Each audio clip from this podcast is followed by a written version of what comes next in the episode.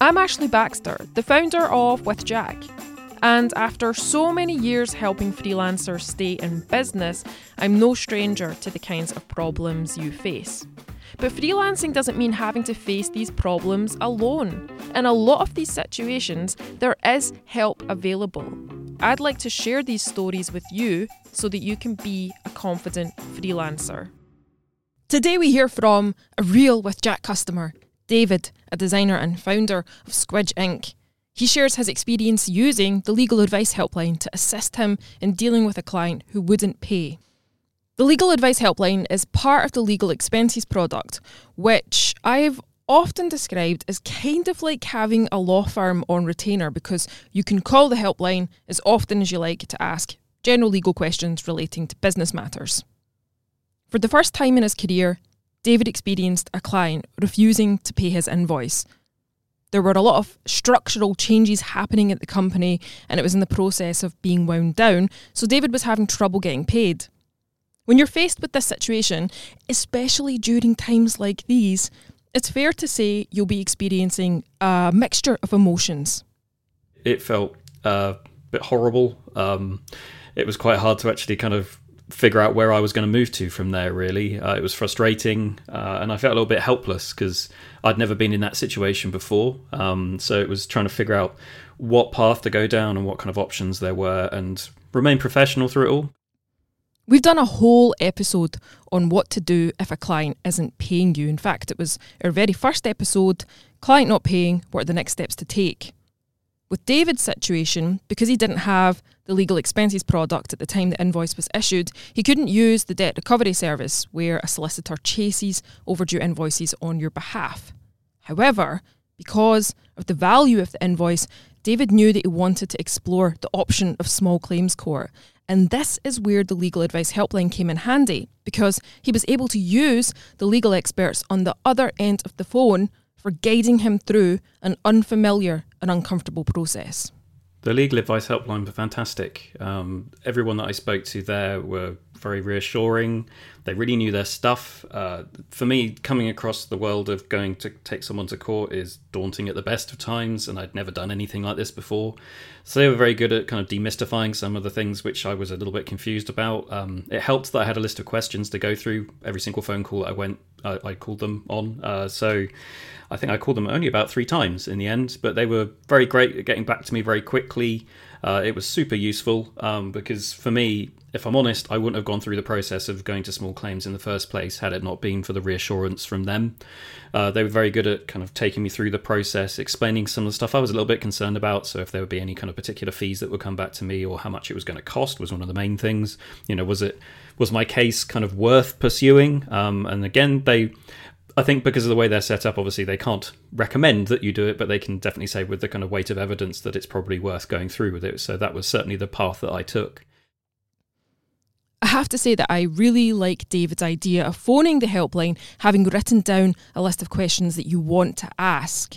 Because I think that in these situations, your head can be all over the place. You know, is the client going to pay? Can I pay my bills if they don't? And we see freelancers respond to the situation in panic mode. So make a cup of coffee, sit down, and spend some time figuring out what you want to get out of the phone call. Go in as prepared as possible instead of panicked so that you can end the conversation knowing exactly what your next step should be. Another thing David highlighted that I thought was interesting was that the guidance he received from the helpline, especially around legal jargon, showed his client that he was serious about recovering the money he was owed and he knew what he was doing. Certainly, some of it was the use of language, and they use certain terms which, to be honest, escape my brain right now. But um, just being able to use those terms, I think, showed the client that I was dealing with that I'd obviously spoken to a legal advisor and I wasn't just trying to do it myself and probably being a bit naive about it. So I felt a bit more informed. Um, but they were fantastic, very reassuring, very helpful, and just there at the end of the phone. So yeah, I, I can't fault them really. Whilst this certainly isn't the case in all situations, and I'm not suggesting that it's the case here, sometimes clients can try to take advantage of freelancers because they don't have an in house legal team to help them stand their ground. But that is the superpower you have by being insured. Unfortunately, David's client rejected his claim. Uh, it wasn't particularly surprising because they'd been through their own internal processes and deemed that uh, they were right and I was wrong. Uh, but certainly the legal advice that I'd had from the helpline was very much, it seemed like things were on my side. The thing for me was going through the process, it was taking a lot of uh, kind of strain for me emotionally more than anything. It's a horrible feeling thinking I'm going to go to court. You feel like you've done something wrong, even though I hadn't done anything wrong. Uh, and there was that feeling of slight helplessness again, and also having to put together an awful lot of materials because you still have to prepare stuff in order to go to court. David mentioned the emotional strain and that feeling of starting to doubt himself. But whilst in the midst of preparing all of the evidence he needed to pursue the payment with the help of the legal advice helpline, he tried one more thing. So the way I approach is I just sent a simple email. I said, you know, I'm in the process of putting together materials for the court case, but I wondered if we could discuss about a potential um, solution to make it so neither of us have to go through it. Basically, um, probably in a bit more of a succinct way than that. Uh, and they got right back to me and pretty much said, "What do you propose?" Never underestimate the simple approach of asking a client directly to resolve things. And so David suggested a rate he was happy with, even though it wasn't the full amount he was owed. The truth is that client disputes aren't always going to have the perfect outcome, even if you do have insurance. Sometimes you have to compromise. But to go from being in a position of non payment and facing the stress of pursuing a client through small claims court to then agreeing a rate that worked for David is still a good outcome. Sometimes you have to weigh these situations up. You have to put your pride and anger to the side and think of things objectively. Yes, the option to pursue the client for the full amount was still there, but I think David did the right thing because now he can focus on other projects and paying clients and put to bed the emotional strain he talked about earlier. David showed his client that he was serious about recovering his money and he wasn't going to back down, which is in line with our ethos of being a confident freelancer. David said he probably wouldn't have had the confidence to go through small claims court if it wasn't from the help he received from the legal advice helpline. We'd like to think that being insured gives you the confidence to stand your ground with clients and be treated how you deserve.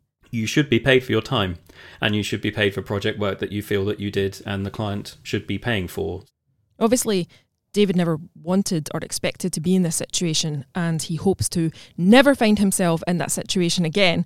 But these experiences cause us to reflect on the lessons learned.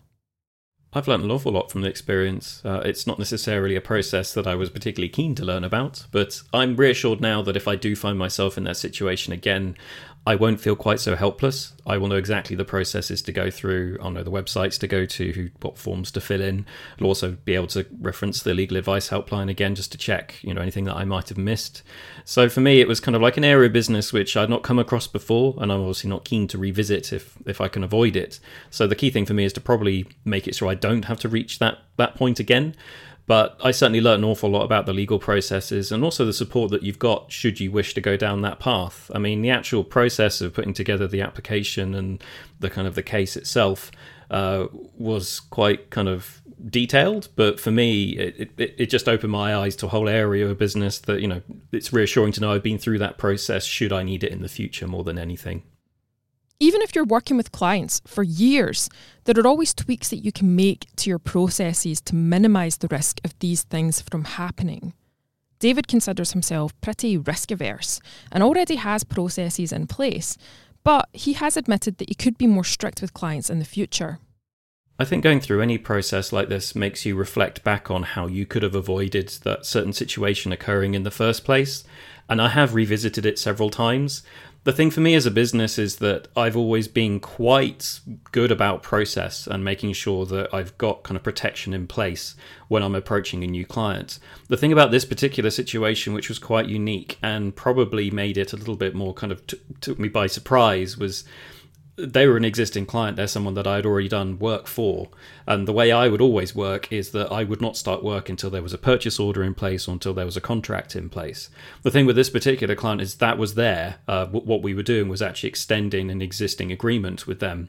And at that point, I was continuing to work because the project hadn't stopped. They never stop. Um, and it was during that kind of small window of time that things changed on their t- their side significantly enough so that the budget wasn't there, but it wasn't communicated to the project team. So it's a bit of a unique process, a bit of a unique situation I found myself in with this particular scenario. And I've kind of gone over it several times thinking, well, how can I avoid that? And I think I could be a lot more strict about the way that I engage with clients. Every single time there's a renewal or an extension of a, a contract, I stop work and I don't continue until that's agreed. But the reality is, a lot of the time, that's quite hard to do. So I'm trying to probably mediate or think about a way so I can protect myself more so that should things go sideways like this one did, um, I'm a bit more protected.